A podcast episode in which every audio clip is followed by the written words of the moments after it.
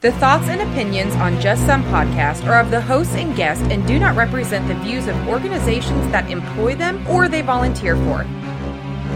They are also not responsible for spontaneous black holes or nuclear wars that may occur. You have, you been, have warned. been warned.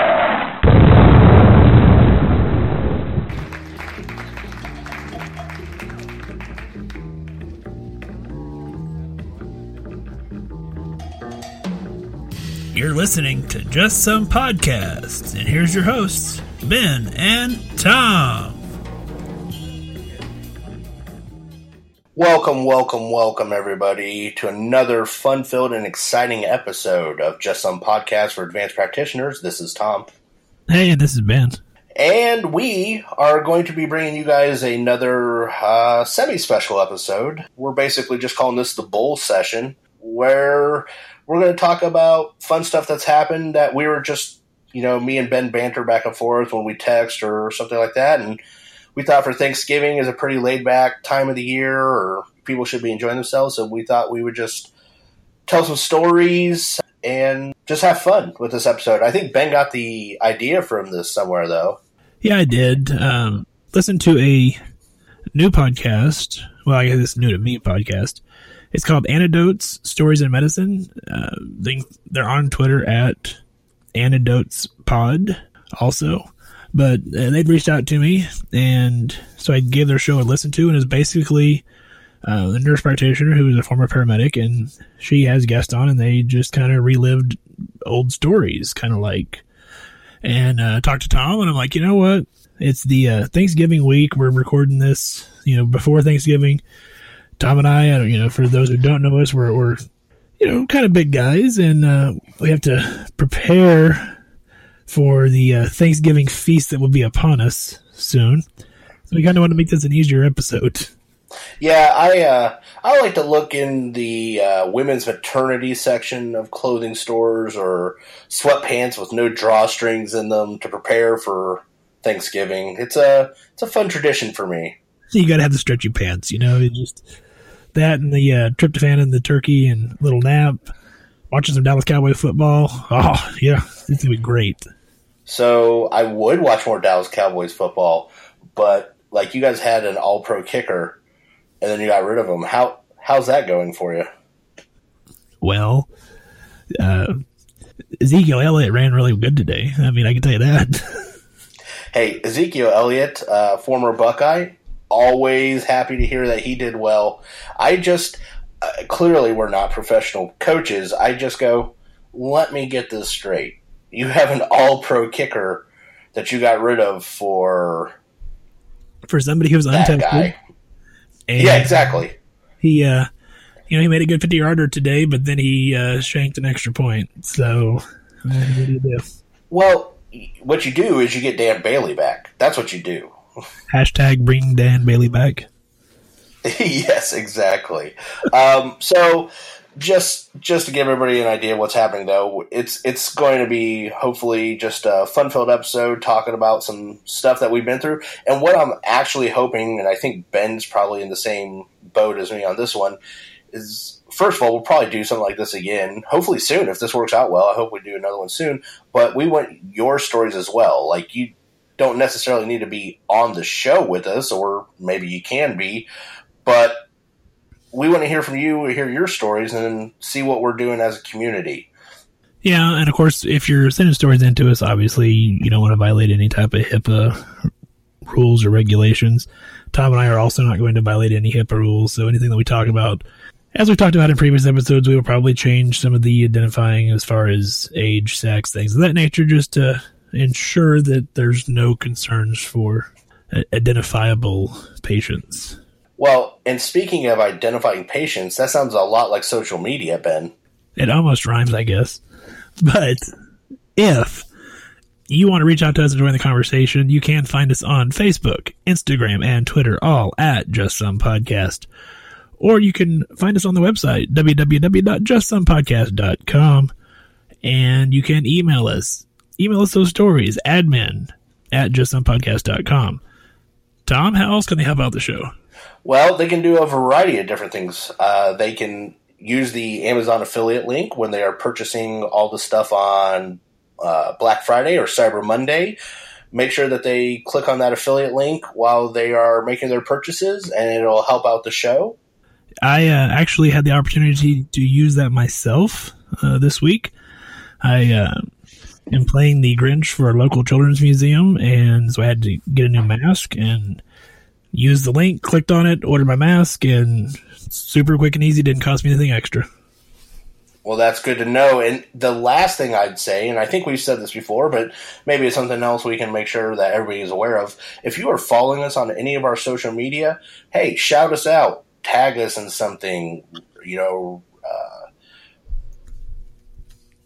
what's the word I'm thinking of? F- forward, post it, whatever. Just get the word out while you're already on the social media about how to uh, listen to us. That's right. Or you can give us some ratings also on iTunes, Google Play, or wherever you are listening to this podcast right this second. Pause it, give us the five star rating. Okay, now that you're back, continue listening. Yeah, I don't want any four and a halfs here, people. That's I want right. a full five. And uh, on that vein, there are some actually. Our last episode must have hit a bunch of bases because we actually had several uh, people tag us or shout out to us. That included the AANP, uh, Pennsylvania State University's nursing school, and who else, Ben? Uh, it was actually my alma mater, uh, Pittsburg State University. They gave us a shout out on the podcast as well, which I greatly appreciated. And uh, I can tell you that our last post about our last episode, I think like almost, we're up to like almost 15,000 people on Facebook have seen that. So that's getting shared bigly. And uh, we really, It's huge. huge. It's huge. I can't. I I got to be honest, Ben.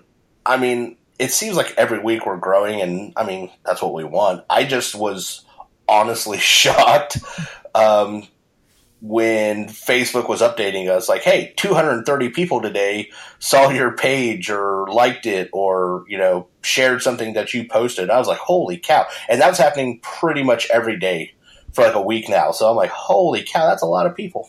Yeah, we you know we were almost viral enough to need a Z pack. Oh, Wow.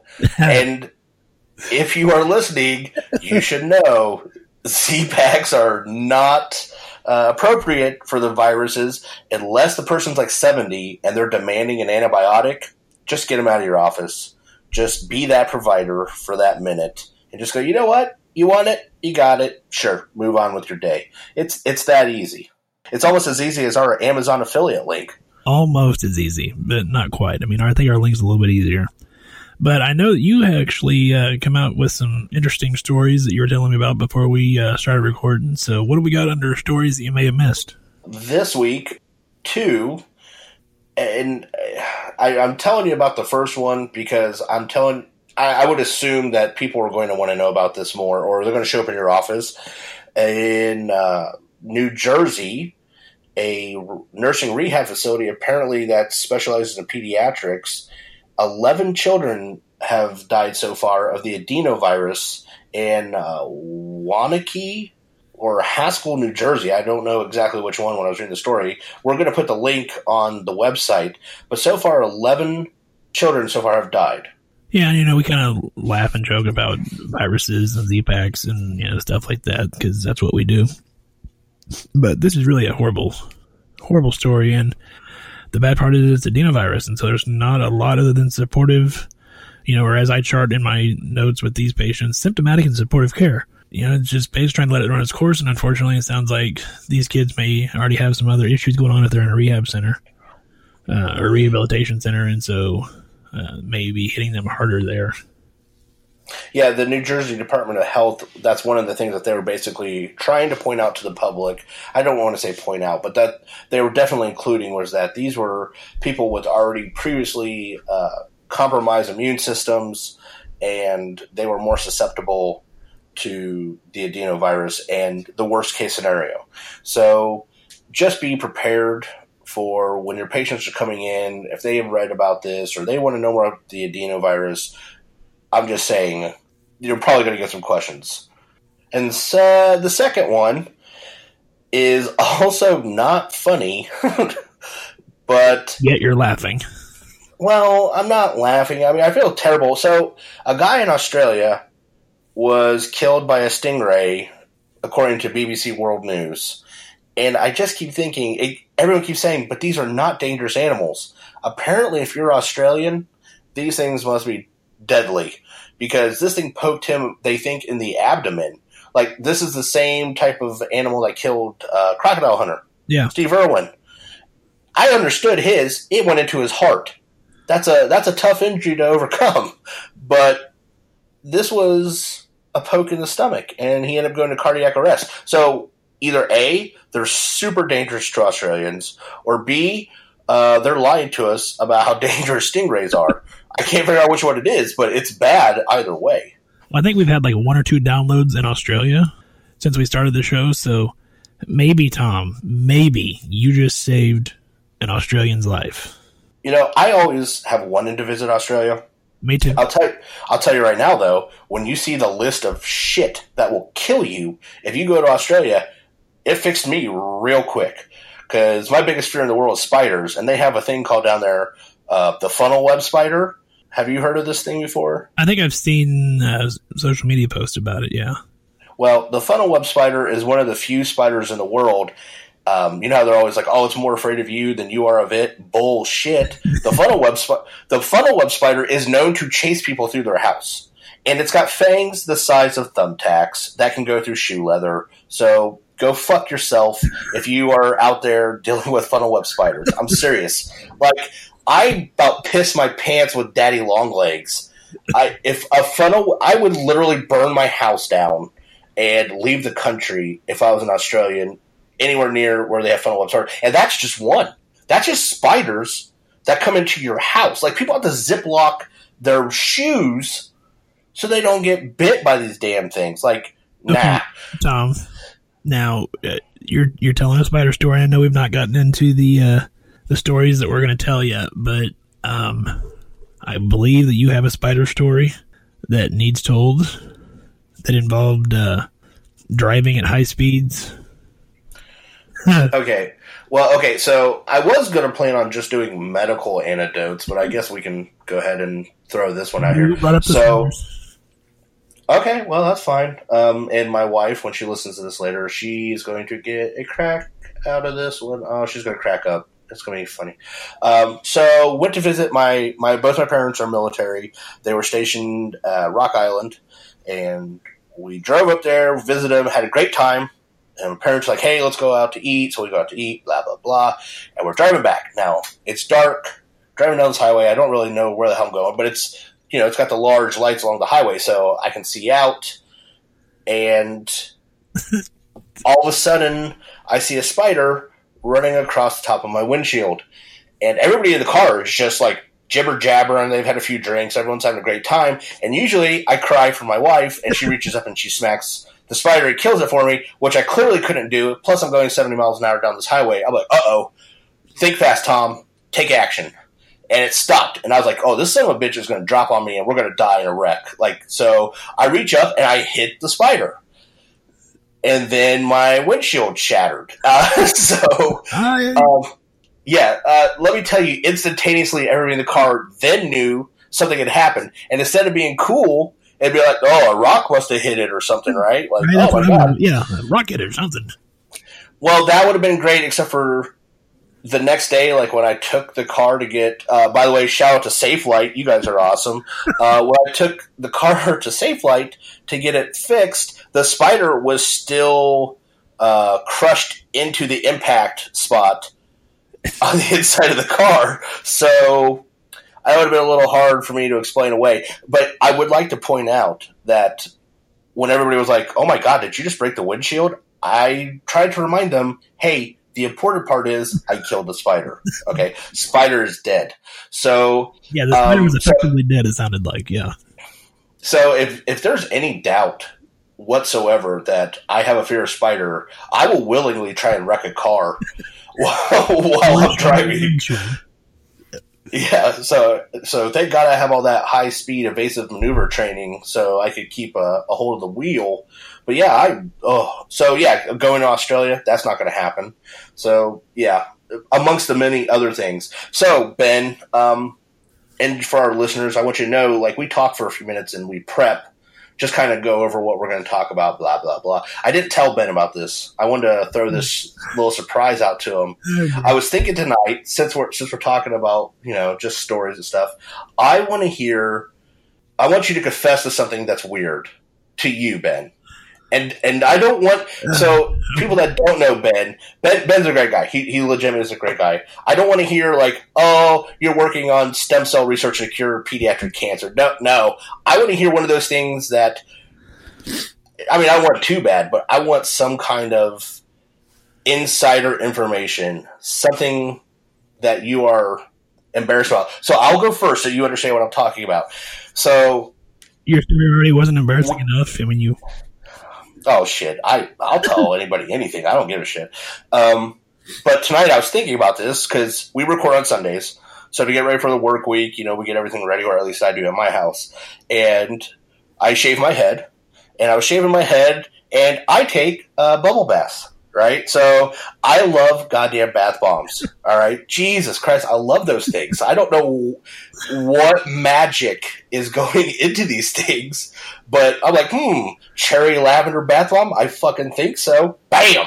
And I kicked up my tub a notch. Okay, so I was just cracking myself up thinking about this while I was in the tub, and I was like, I wonder what shit Ben doesn't want people to know.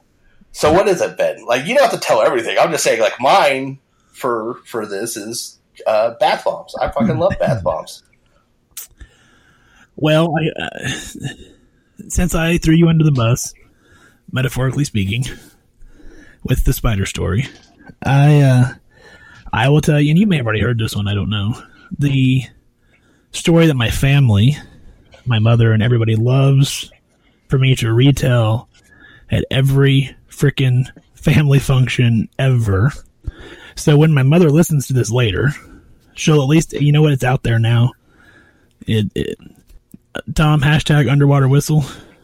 You you've heard the underwater whistle story, haven't you? Uh, it's not ringing a bell uh, to me right now. Of course not.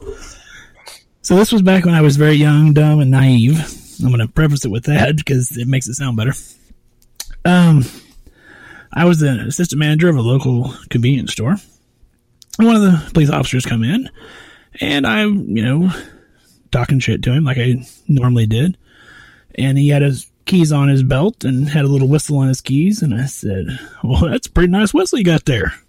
And he's like, Well, this is a underwater whistle. I said, Really? And he said, Yeah. He says, I'm on the dive team. And he says, So we all carry these whistles. And if, uh, that way, if we're on a dive and we get, uh, you're already shaking your head. I can see it. I know. Um, he said, you know, if you, uh, if we get trapped or something happens, we can blow this whistle and they can come find us. Well, yeah, hook, line, sinker had me hooked. I'm like, really? I want to try it. And he says, okay. So he hands me the whistle. So I go get a five gallon bucket of water. And uh, I'm at work in my work clothes. Put it on the counter stick my head in the bucket, I blow the whistle as hard as I can. I come back up, and everybody's just straight faced looking at me. And they said, I said, did you hear it? He said, no. He said, maybe, maybe you need to blow it harder. Oh, okay. Yeah, yeah, okay. So I put my head back in the bucket a second time. And I blow the whistle as hard as I can. I come back up. Did you hear it? He said, no. uh, he said, maybe Maybe you're just not deep enough in the bucket. So I crawl up on the counter in my work clothes, shoving my head into a five gallon bucket. And so I get it as low as I can. I, I mean, I get down to the very bottom of the bucket and I'm blowing the whistle as hard as I can. I come back up and there's a crowd forming around me now because, well, why wouldn't it? And I come back up and everybody is just laughing their ass off. To which point that I realized there was no such thing as an underwater whistle. yeah. I I wish people could see the look we are giving each other right now. Oh Ben. Oh Ben Ben Ben. Now Oh wow. okay, so ha- you were young. Yeah, I was like It ne- 19, 20. It didn't. It didn't occur to you at any point. Had you ever talked to this guy before? Was like he had known jokester? Um, somewhat, but not really. Um, and that's probably what, you know, hook, line, sinker. Wow. Yeah. Wow. not not my best moment, but uh, it's the one that my my family loves to hear me retell a story. And so you know what? It's now out there for the entire world that I was a dumbass at one point and tried to blow an underwater whistle. Hmm. My my parents actually Wow, got me a whistle for graduation because they thought it was funny as hell. Well, because it is funny as hell. Hmm. I just, it's just, I, I only wish I had been there for this. At and here's my other thing. So it's a convenience store. You said Yes, yes. How many people got free candy bars that day while you were busy sticking your head in a bucket? Well, luckily I wasn't super busy, and uh, I don't think anybody was stealing anything because they were all watching the dumbass stick head in the bucket.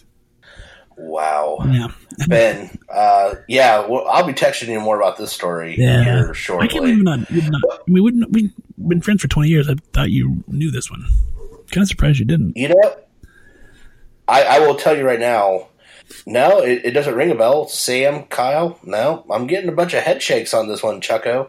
I think uh, you've done an excellent job of keeping that from me. I mean, we all have stories Yeah. that we don't tell people on purpose, but yeah, I think I think there's probably a good reason why you subconsciously never wanted me to know that. Yeah, it's going to be a long rest of my life now. And Oh, yeah, I'm not going to let that die. So, while I'm having fun with these stories, and I really am, I think since it's a medical podcast, oh yeah, I'm sure we have some yeah. we have some medical stories. Maybe we should get into those. Do you think? Nah, I, I mean, I don't care. I'm doing this for fun. If there's some guy in Brazil right now banging his head against a table because he doesn't like this podcast, that that's not going to do me anything. So, like I said, we we have my mom and your mom listening, and uh, a couple couple other people. But other than that, I mean, Well, let's get into some medical anecdotes. I'll I'll go first, Tom. So, I had a uh, female patient come in, and she was an athlete, and somewhat rare to get a dislocated elbow. Like we don't you don't see a whole lot of those, and so she had a dislocated elbow. So this was right around the time that we first started using like etomidate, and my dumbass was bragging about this wonderful medicine to the paramedics and everybody. Like, this medicine's great. We give it six minute half life. We can reduce everything we need to reduce. They're back up mid conversation. Like, I mean, the other times we've used it, you know, the lady's like, "Oh yeah, I was riding my horse," and the horse's name is, and just didn't miss a beat. So we give it to her now. Tom, you know where you keep your resources in your back pocket. I keep them in my front pocket because of pickpockets. Um, the- vital vital importance there. yeah. etomidate is 0.3 milligrams per kilogram. We use 0.1 milligrams per kilogram, which basically Not full effect. it basically intoxicated her. And so the paramedics are all standing around watching this because I was bragging about how great this medicine is. We, uh, I go out of the room and I'm like, okay, she's still not asleep. What the hell's going on here? We, uh, you know, I, apparently while I was gone to go drop more etomidate because this stuff, you burn through it quick. I mean, it's a six minute half life. She said, hey, you guys want to hear a pickup line? I was, this was unbeknownst to me. So I go walking back into the room, and the first words out of her mouth are, You must be a parking ticket because you got fine written all over you. And I was like, huh? she then proceeded to spout off four or five more.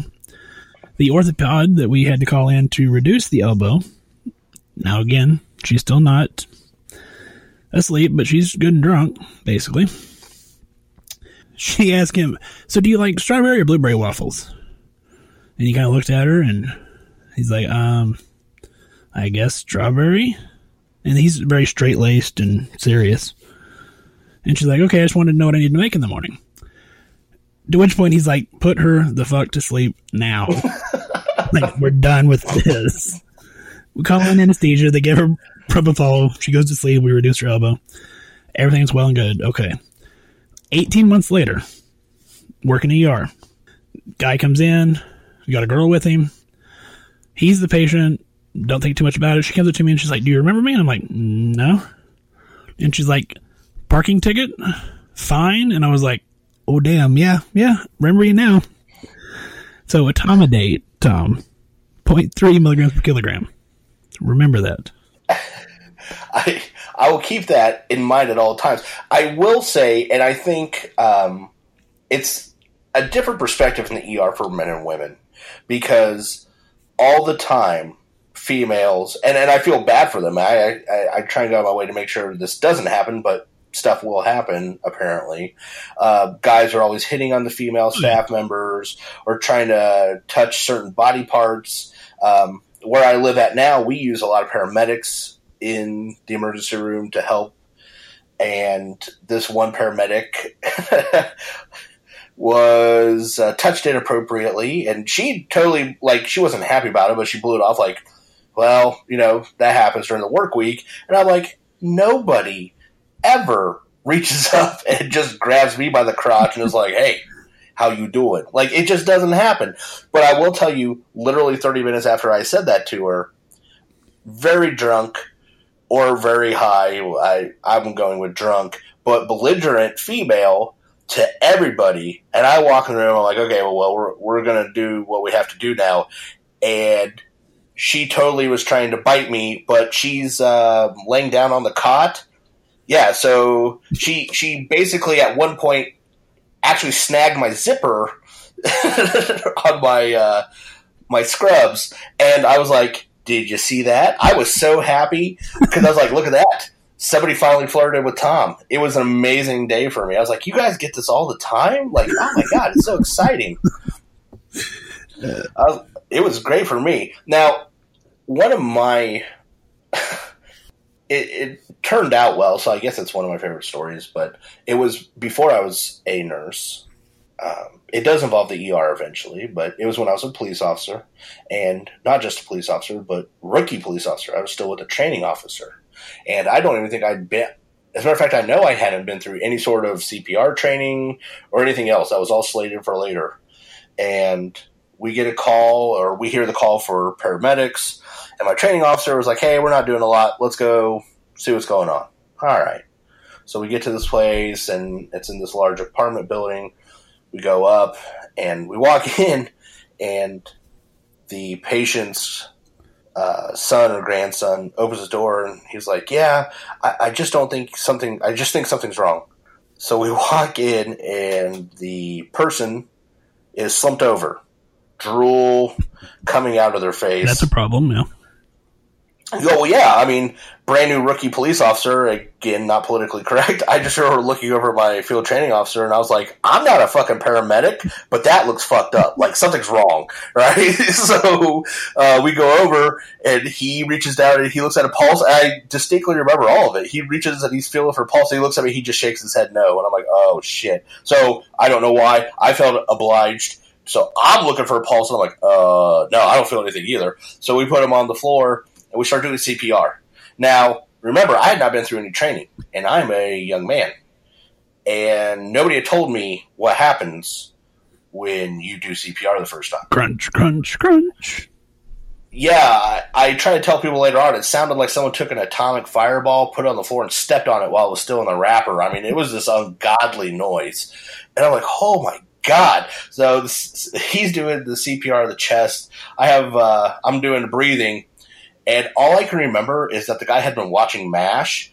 And I remember that episode, like what I was watching on the television screen to this day. Like I knew everything about that episode. I was basically watching MASH. I was trying to do anything to calm my brain down about what I was doing, other than the fact I was breathing into a dead dude's mouth and listening to his chest turning to mush while we waited for the paramedics to get there. So, did you guys have like obviously not BVMs, but did you have like the pocket mask or anything, or were you? Yeah, well, well, we did have pocket masks, except for the call didn't come out with anything we thought we were going to be doing CPR. So we didn't bring. This is back in the day when we just had like the one big hard pocket mask. They didn't have like that little super fold up one you could put in your glove pouch. Right. And so we were up there with no mask.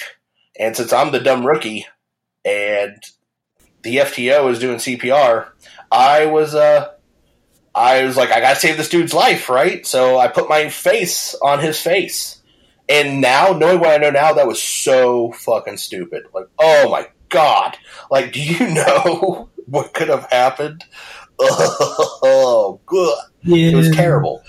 I mean, not, not not even looking at like the the communicable diseases, but I mean, even just Vomit. yeah, that's what I was thinking of. I'm like, oh, that would be so bad. You're like, here's a breath. Uh, yeah. mm Uh, yeah. Well, uh, to make a good story, uh, or make a long story short, we did actually bring him back. We did get uh, restorations and everything else, and it the story ended well, but it still was a oh, like I just I, I literally remember we had to stop at uh, a Walmart so I could get a bo- I had a bottle of Listerine the rest of the night. I just was like. like every 30 minutes like we're washing my mouth out. It was it was both awesome, like I felt on top of the world, but I could not get the I was like I kissed a dead dude. Like bleh. I had to get that out of my fucking head. So there was that. I uh it was a great time. I, I I loved being a cop. I loved some of the things that happened as a cop, and that was definitely one of the better stories that is appropriate nowadays to be able to talk about. Well, I think of two things with that, Tom. Number one, look how far you've come from dumb rookie cop doing CPR without any training to board certified nurse practitioner, all kinds of certifications, ACLS, BLS, everything. So that's kind of cool. Number two, It is, and oh, god. the number two is that you're obviously different than Katy Perry because you kissed a dead dude and didn't like it. yeah, yeah, that uh, uh, I'm so glad that song wasn't out. Um, for people that don't know police officers, uh, especially with other police officers being crass and joking on each other is a consist or a constant. you- You're go- it's going to happen. So if that song had been very popular at that point in time, Oh yeah, I probably would have never. Yeah, I would have never heard the end of it. But I will say you are you're correct in where I started as a police officer, and then I was always out at an ER or something like that in one way or another. That is kind of how I ended up into nursing. Like, there's a much longer story that goes into the back of it, but that's that constant back and forth and getting to know the people that worked in the ER is kind of what got me interested in nursing. So you're right. I mean, there was that. I will tell you a second thing, and I would if there if we have any new nurses or new nurse practitioners that are working in ERs, one of the things I always try to tell new ER nurses uh, when I was training them or something is when you have a code or a trauma, you got priority one or something like that, relax. You're already in the damn hospital. like the equipment and the staff are here. They're bringing them to you. You know, I first couple medical stuff I went I was a police officer with no training, no equipment, very often by myself. Trust me, that is a shit situation. like there's there's not a lot to do. I don't have any training on how to do it, and I have a whole bunch of family members staring at you, expecting you to save this dude's life. Like that is a shit situation. When you're in the hospital, I mean, I get the adrenaline rush and I understand the importance, but chill out. Like you're already there. Well, speaking of shitty situations, I was an ER nurse, and it was like four or five in the morning, and at the ER that we, I worked at was still a relatively small ER, and so we didn't have a large staffing. I mean, there were times that, uh, I mean, hell, I can remember when the physician would be able to go back and sleep for two or three hours in a night because they we just weren't busy. So four or five o'clock in the morning, dude comes in out of his mind, like his significant other's with him and she's like i don't know what happened. Like we were sleeping. And he just woke up and just went nuts. Like started throwing things just out of the blue just acting crazy. Well it was four or five in the morning. He was sleeping and he was naked. And he's african american and very musculature. And uh, So we get him back to the CAT scanner because we're like, well, you know, we got to make sure there's nothing going on, no bleeding or anything that would cause this acute change in status. So it's me and the CT tech that are back there with him. We get him in the CAT scanner. As we put him on the table, dude comes to and starts fighting. And I mean, we're talking like fighting. So me and the CT tech jump on him because we're trying to hold him down. It's just the two of us. It's five o'clock in the fucking morning. Like, there's no one else coming around. I jump on his abdomen. The CT tech kind of jumps on his chest and head, trying to kind of hold him down. Dude Schlong is just beating me because he's naked and he's fighting us. And for whatever, I don't know where they came from. I don't know how they knew that there was a problem. I don't know what the hell was going on. But one of the paramedics ran in with this nifty little device and he shoved it in his nose and he pushed the medicine in and a minute later he was back out. And I was like, oh, like what the hell was that? And they're like, that is the nasal atomizer and that was Versed. I'm like, that was the day that I learned how amazing the nasal atomizer was as I was fighting a naked black dude on a CAT scan table. Well, and I would like to point out to anybody that doesn't regularly work ER, um, they're always naked. They're always naked. Yeah, I, I, don't care. I don't care who you are, man, woman, black, white. If if they are going to freak out, and usually if they're bleeding, they're also for some reason naked. Like I don't know what this phenomenon is, other than when the EMTs cut the clothes off, if it's like a car wreck or something like that. Right. But even then, even then, they don't normally come in butt naked. When they come in butt naked, trouble ensues. Like I have never had the Dallas Cowboys cheerleaders come in naked and be like, "Hey Tom, we're here to see you." Like that never that never happened. If somebody comes in and they're naked, something bad is going to happen. Actually, so this is a story that involves Ben. It was uh, when Ben was in the ER nurse and I was a police officer, and we we were actually in a car chase. We were in a car chase. Hmm. Um, I was not the initiating officer. I get into the line though. I'm like two or three back, and you know we're calling out where we're at, speeds, etc. Just like you see in the movies. You know we're we're going south on 16th, blah blah blah.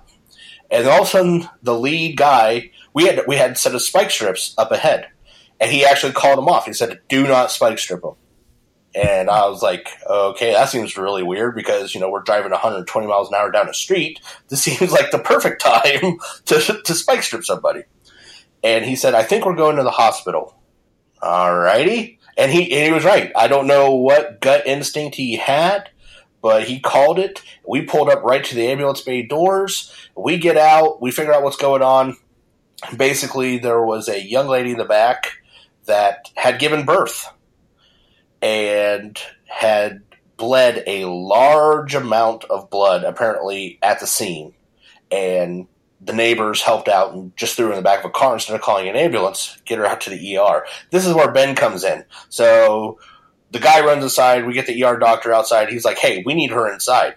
So we're wheeling a car, cot and stuff out to the car, and I can see Ben's face. He's kind of puzzled, but oh, I remember this d- d- distinctly. And Ben's like, "Hey, go around to that side and get her feet and help me get her onto this cot." I was like, "Sure." So somehow I got the business end of all this, and I am, like I said, I, I yeah, I, I did not want to be in medicine at that point in my life. I had no interest in being in medicine. And I'm like, how did I get this? Like, oh, like that was just terrible to me. And we got her onto this cot and got inside. And of course, Ben and the ER staff, God bless them, they saved her life and everything's a okay. But all I could remember after that was being so angry with Ben for the longest time. Like the next time you grab their goddamn feet, I'm not going down anywhere near a person that's naked and getting the business end of the deal. Like that's just not happening. You're not going to fool Tom Shore twice. Well, I made you angry with that one, and so there was one when you were a police officer and I was a nurse that you kind of uh, you, you kind of put me in my place a little bit. and I don't remember who the patient was. I mean, the patient really doesn't matter, but the physician at the time, because the patient was in for some back problems, said, "Hey, I want some baclofen, and we didn't have any in the ER." Now, Tom being oh, and, and Ben was not wanting to go get it because I do remember that right. it was not in the ER. Like you had to go up to pharmacy or something. Yeah, like we had to go up to a different floor to get it, and and so you know I'm like, you know, there's you know, are there, there other things we can do? You know, just kind of am hawing around, and uh, Tom's like, no, you need to go get that. You need to do what you're told, type thing. And so I kind of whip around and I'm like, tell you what, asshole, you tell me what baclofen is because at this point he had no medical training. Wasn't even, I don't think he had aspirations of being a nurse maybe at that point. So if you tell me what baclofen is, I will walk my fat ass to the pharmacy myself and get it. And Tom didn't miss a beat. He's like, muscle relaxer. And so I walked my fat ass all the way to the pharmacy, pissed off at Tom about the fact that he knew what a damn muscle relaxer was. Well, and and to be completely fair, I kind of just got that off context. I think you questioned me later on, like, did the doctor tell you what it was? No, nobody had told me. I just took a shot in the dark, and man, I was so happy it worked out because the look on his face hmm. When he had to go and get that back. I think it was more the the indignation at being like, yeah, damn it. what it was. It was like, oh. And so I hung my head and I walked to the pharmacy. Um, let's see, what else do I got here? How about this one, Tom? So this was actually when I was a provider. Had this elderly female come in and she had a peg tube, and she was adamant that this tube needed changed. I now this is a Saturday afternoon in a small rural ER. She's like, this dude needs change. It's leaking. And I'm like, mm, okay, well, I, I, really can't do that in the ER. Well, you need to call a surgeon. Okay, well, um, the surgeon was actually on a cruise at that point. Like, the, the surgeon's not in the country. Like, I can't just be like, hey, uh, you know, Granny Smith here needs a damn peg tube change. You need to come off the boat and come back here and change this. I'm just saying on Grey's Anatomy they would though. On Grey's Anatomy they would, but no, this isn't Grey's Anatomy. So we uh What? I know, but only some of that's true, you know. Not all of it. I have yet to make out with a bunch of hot doctors and nurses in broom closets. Me either. What like I'm still waiting for that. Me too. I don't know. So so finish, and then we can talk about that bullshit here in a minute. Um, so I'm like, so I tell the nurse, I'm like, hey, go flush her tube. Let's see if it's leaking. She flushes the tube. The tube flushes great. We change the dressing, and I said, okay, let's watch her for like ten minutes. I'm gonna run to the store real quick and grab a drink. You just kind of keep an eye on her. So I get to the store. The nurse calls me. She says, okay. She says it's leaking. I come back, and there's a spot on her shirt like water, like from where we you know had been flushed. And so it it appeared that it was leaking. Until you investigated a, a tad further, and she was actually wearing two shirts. She was wearing an outer shirt, and then she was wearing like a you know an undershirt.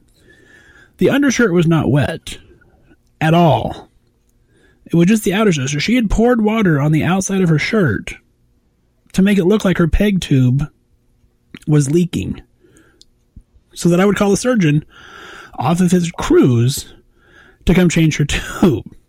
I told her, I said, well, we're going to flush it again and we're going to watch it. And she's like, no, no, you're not going to flush it anymore. I'm like, well, then I guess you can uh, have a good day because we're kind of at a standstill now. And of course, she threatened to call the CEO on me, and I said, "Well, make sure you spell my name right." And uh, yeah, that's pretty much the end of it. So even old ladies will try to scam you. Oh no, I. Everybody, it seems like, tries to scam us. I, I've not had it happen too much now that I'm a provider in family medicine. Every once in a while, I've, I'll get it, but you know, in the ER, I remember so many times that I would be talking to a patient and you know, working as a police officer, being an army brat, being an ER nurse, I felt like I had a I feel like I do have a pretty good grasp on reading people, or at least getting a good initial impression. Right. I mean, it's all that's all part of everything with those, and every time I'd be like talking to somebody, and I'd be like, okay, like God, this person really must be hurting, and then they go, and I always knew it. I always like, ah, oh, damn it. Always be like, well, I, I really like they always give me that one medicine, and I'm like, oh shit, don't here it, it comes. Don't say it. Yeah, don't say it. And it, it's if they would just say, hey, I've gotten Dilaudid before, and it it's pretty effective. I could actually be like, okay, like I think my brain would go, all, all right. But when they, what's that one? oh. Da da da la, da la da da da, da something. yes, yes. Normaceline. Yeah. Um, yeah, I know. Yeah, I, I just oh, it's it's almost heartbreaking to me to have them do that because, and I understand that there are some people that they're addicted or something like that, but when you you think you have that person that is like, okay, I'm going to be able to help this person and I'm doing the right thing. And then they do that. Hmm. And you're like, God damn it. Like, you, you had me hook, line, and sinker until you did that. Like, if they would have just shut their mouth or said Dilaudid, I would have walked out there like, hey, we need to give this person Dilaudid. Like, they're hurting. Then they do that. See, they're just, just, God. You just haven't been in family practice long enough because once you are in it a little bit longer, you'll see You'll be amazed at how frequently pills fall in the toilet, or they get stolen, or my car got broken into and the entire bottle was in the car, but that was the only one that they took.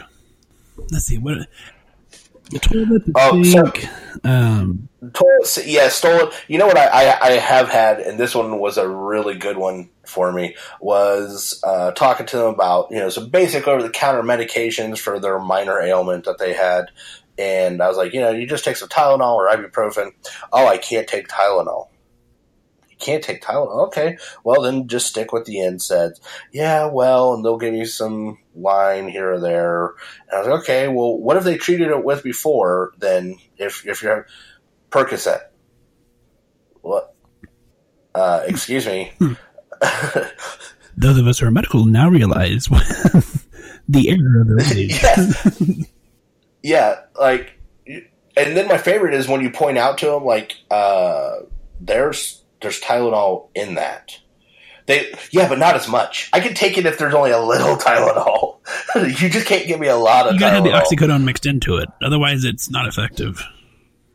Yeah, yeah, that's that's the key. You know, that was that. I, I just oh people like oh, and I I know I I know the paramedics and all that. They get those good stories too. I just oh my goodness, just I, I, don't I don't get it. But back to something though, I made a note. I want to get back to this. Um, television shows. Yes.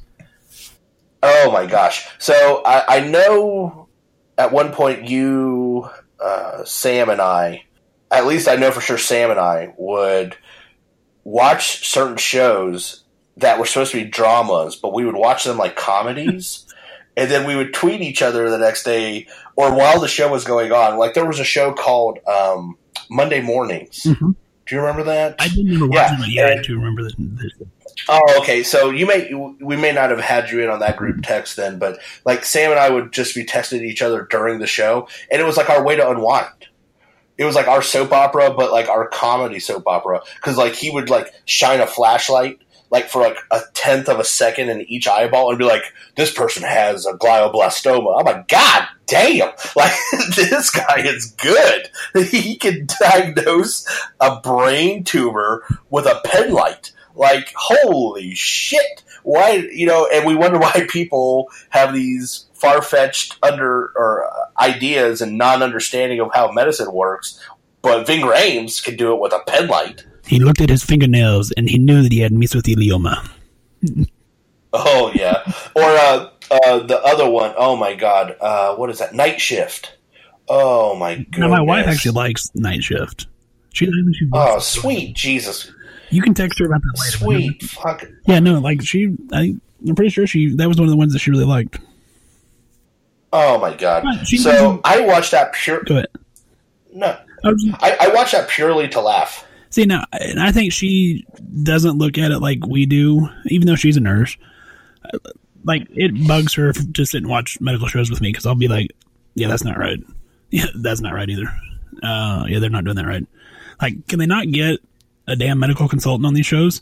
Like somebody who can be like, "Hey, perhaps that's not the way that that's supposed to look," or perhaps we should not try to use IV tubing in their nose. You know, things like that. It's like, Yes. Um, the two shows I saw that were, I, I don't want to say they were accurate. I don't want anybody bitching at me because I said it was accurate. The two most accurate shows were ER, Right.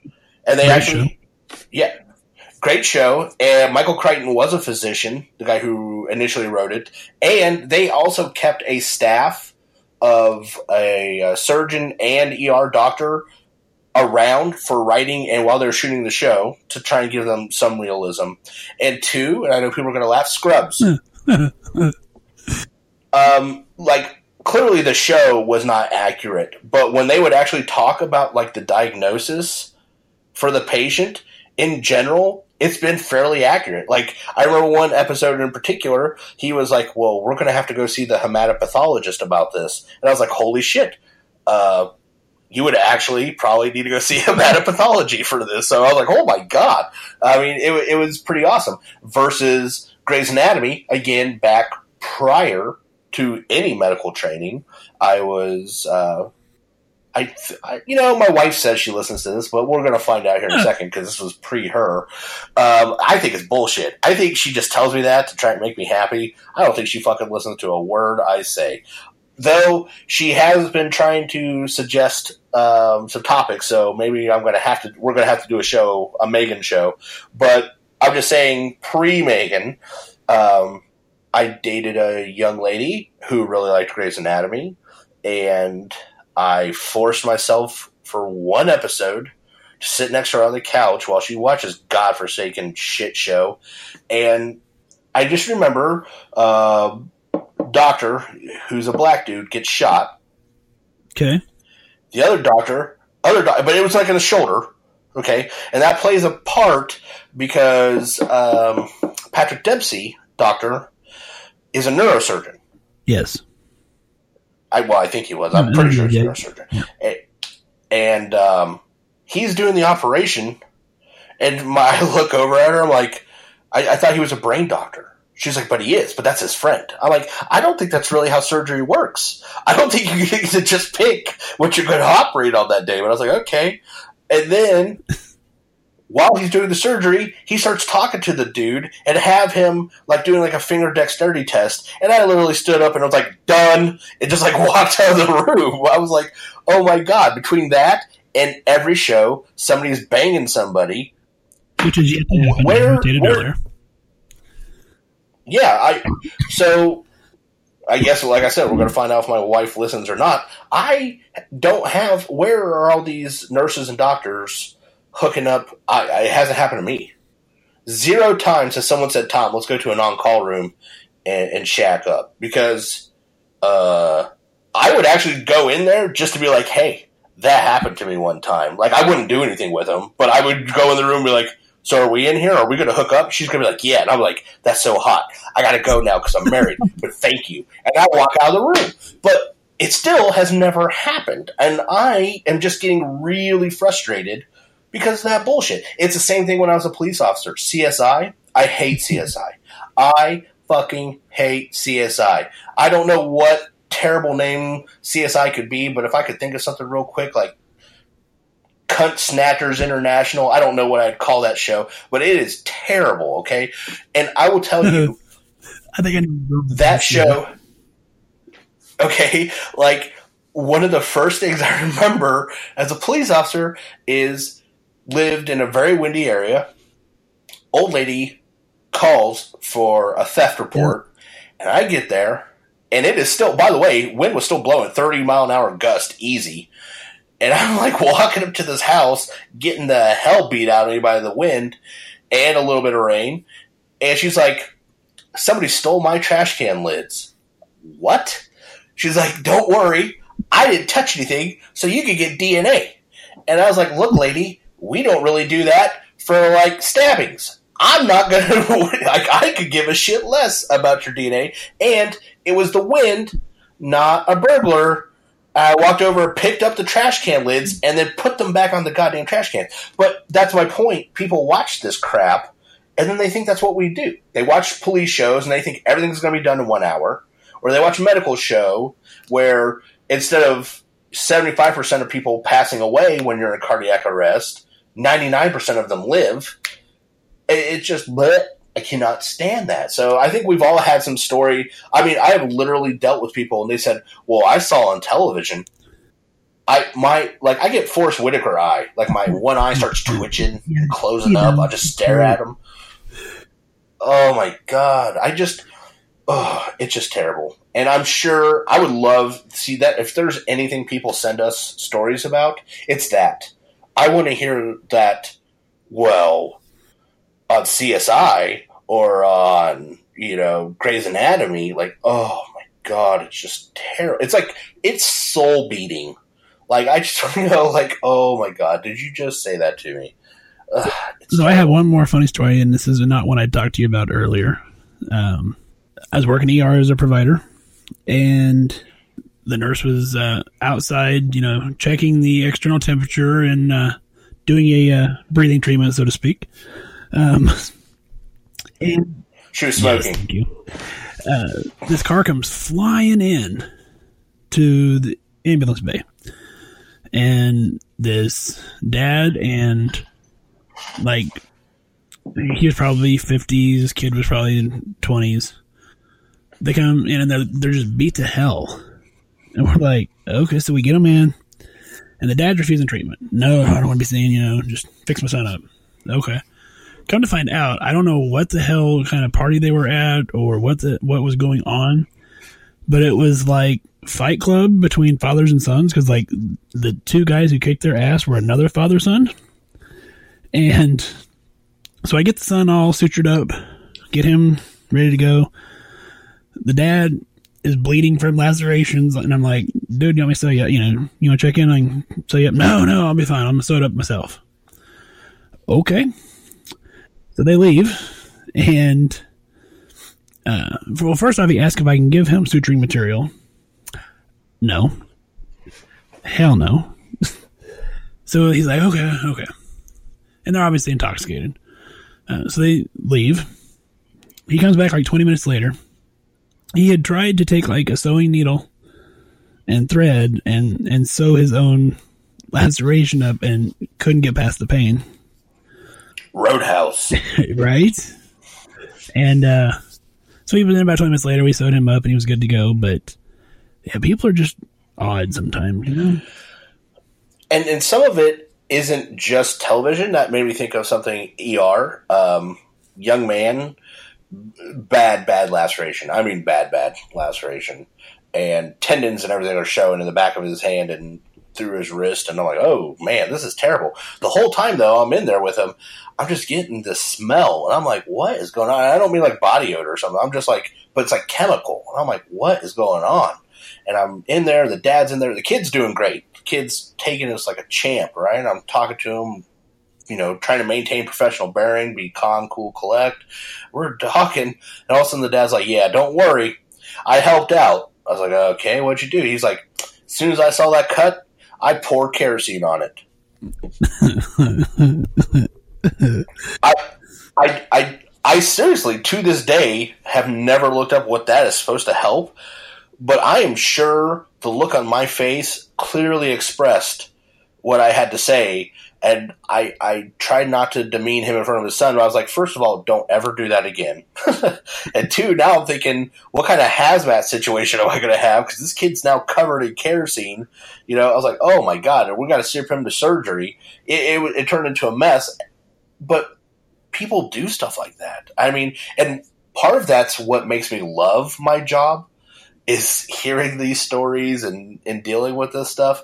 But in the back of my head, I'm still going who the hell told this guy that was a good idea? Like I, Yeah. it, it's fantastic and terrible all at the same time. I have taken care of a family in the ER, and they use kerosene for lice, dead lice. Wow. No.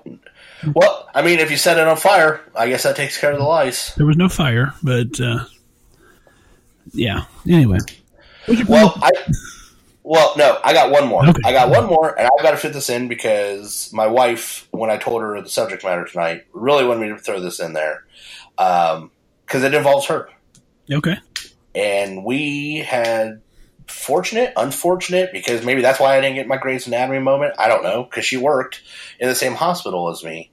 And we were, and for people that haven't heard before, my wife is a respiratory therapist and ER, and a person comes in and we are hooking them up to stuff. And I was actually at the head of the bed, but behind where the flow meters were.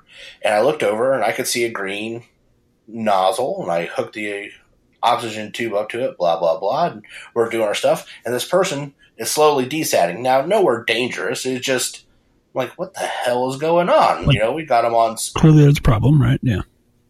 Cl- clearly, the oxygen level is going down and not going up. And I'm like, wow, what's going on? I was like, hey, call respiratory, blah, blah, blah. And I go tell the doc. Doc's like, cool, let me know what happens. Paid respiratory stat. They have things in their pockets. they have things in their pockets. They can fix this. and I'm standing there, and as a matter of fact, I think I was training a new nurse. And all of a sudden, I hear a voice that I clearly recognize because it was my wife, and going, "Well, who the hell hooked this up?" And I turn around, and I'm like, "Me."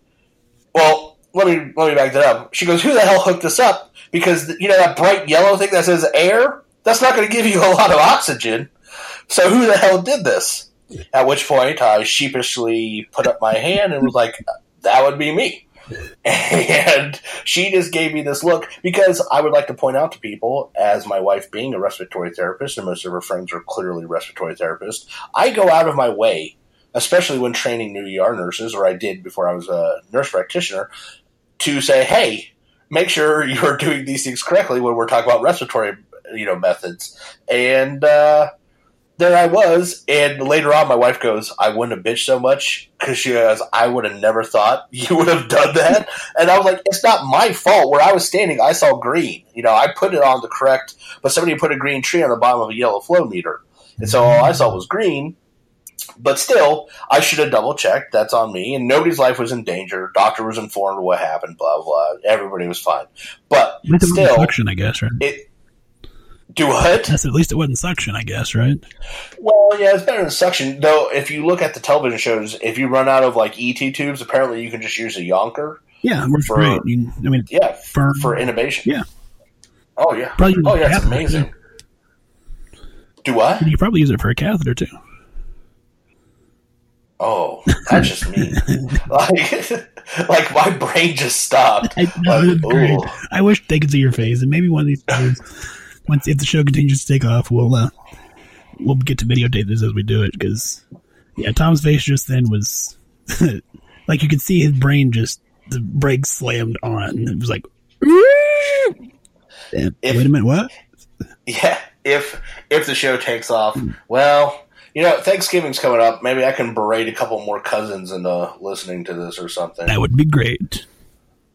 So, since we were talking about the show taking off and stuff like that, why don't you tell the people one more time, Ben, where they can find us on social media so they can help us out and spread the word?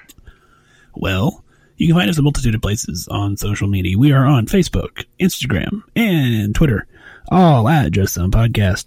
Or you can find us on the website, www.justsomepodcast.com. And like Tom mentioned earlier, we do have the stories that you may have missed. We have links to them there. So if you want to read more about those, they're on the website.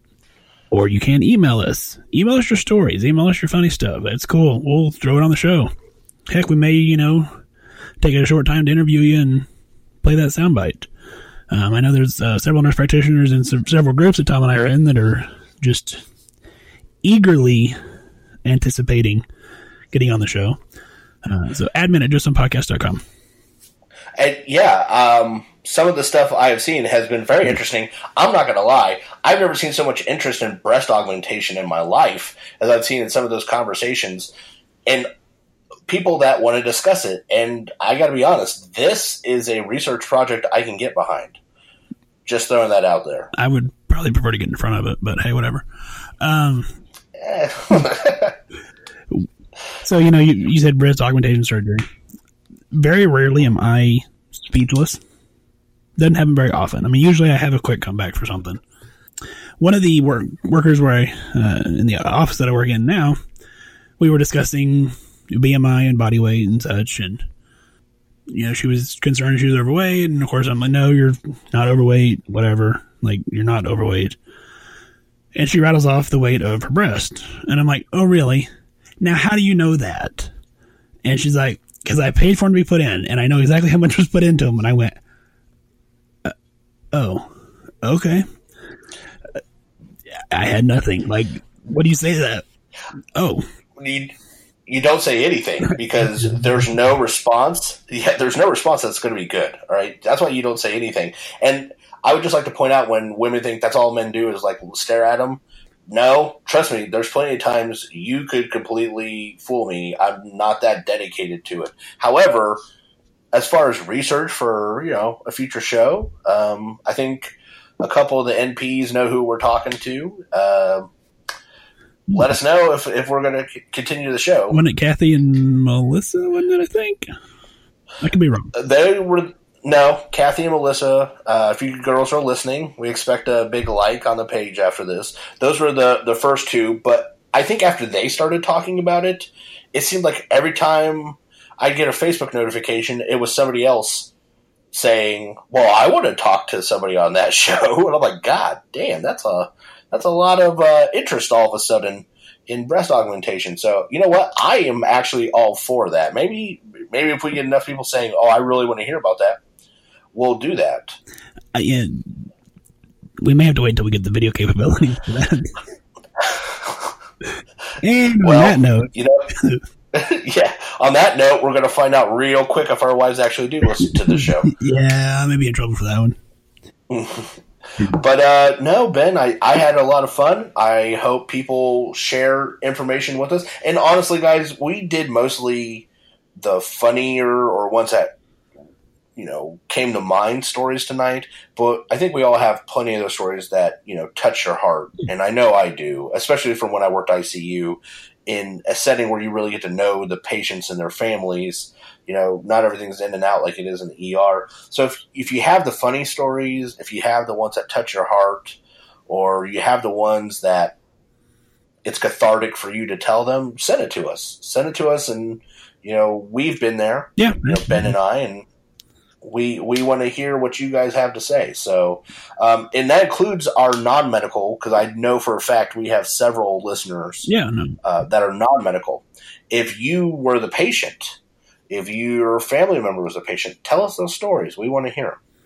wow, Tom, that was genuine and heartfelt. Um, It happens every once in a while. Like that scene in The Grinch where his heart gets uh, three sizes too small. Mine gets like one size bigger for just a minute at a time. And now we're back. and back to baseline. Thank you very much, people. but no, actually, you know what? This was a, a fun episode um, with the holiday coming up, and you know maybe we need to do another one, just kind of reminiscing on stuff, especially people send them in, you know, around the Christmas time, era time, just because we'll be busy with the family and everything else. So send us your stories. Maybe we'll come up with think of some more. Um, shout out to Christine with her podcast Antidote Stories in Medicine. Again on Twitter at Antidotes Pod. Um, I listened to it, and that's kind of what inspired us to do this. She is a former paramedic, a nurse practitioner now, and told some cool stories. So we thought we would try to tell some cool stories too. Although probably doesn't live up to the stories she told, but eh, you know, we, we gave it a shot. I don't know. I feel like I'm like the maverick of like nurse practitioners. Everything I do is super cool. So And that whole grandiose thinking again. See, guys, right there. yeah, I want to know what the DSM on that is. So Ben, I think it was a good show. I had a lot of fun. I hope we do one again soon. But I am ready to get off of here. Yeah, this is Ben signing off. Everybody have a great week.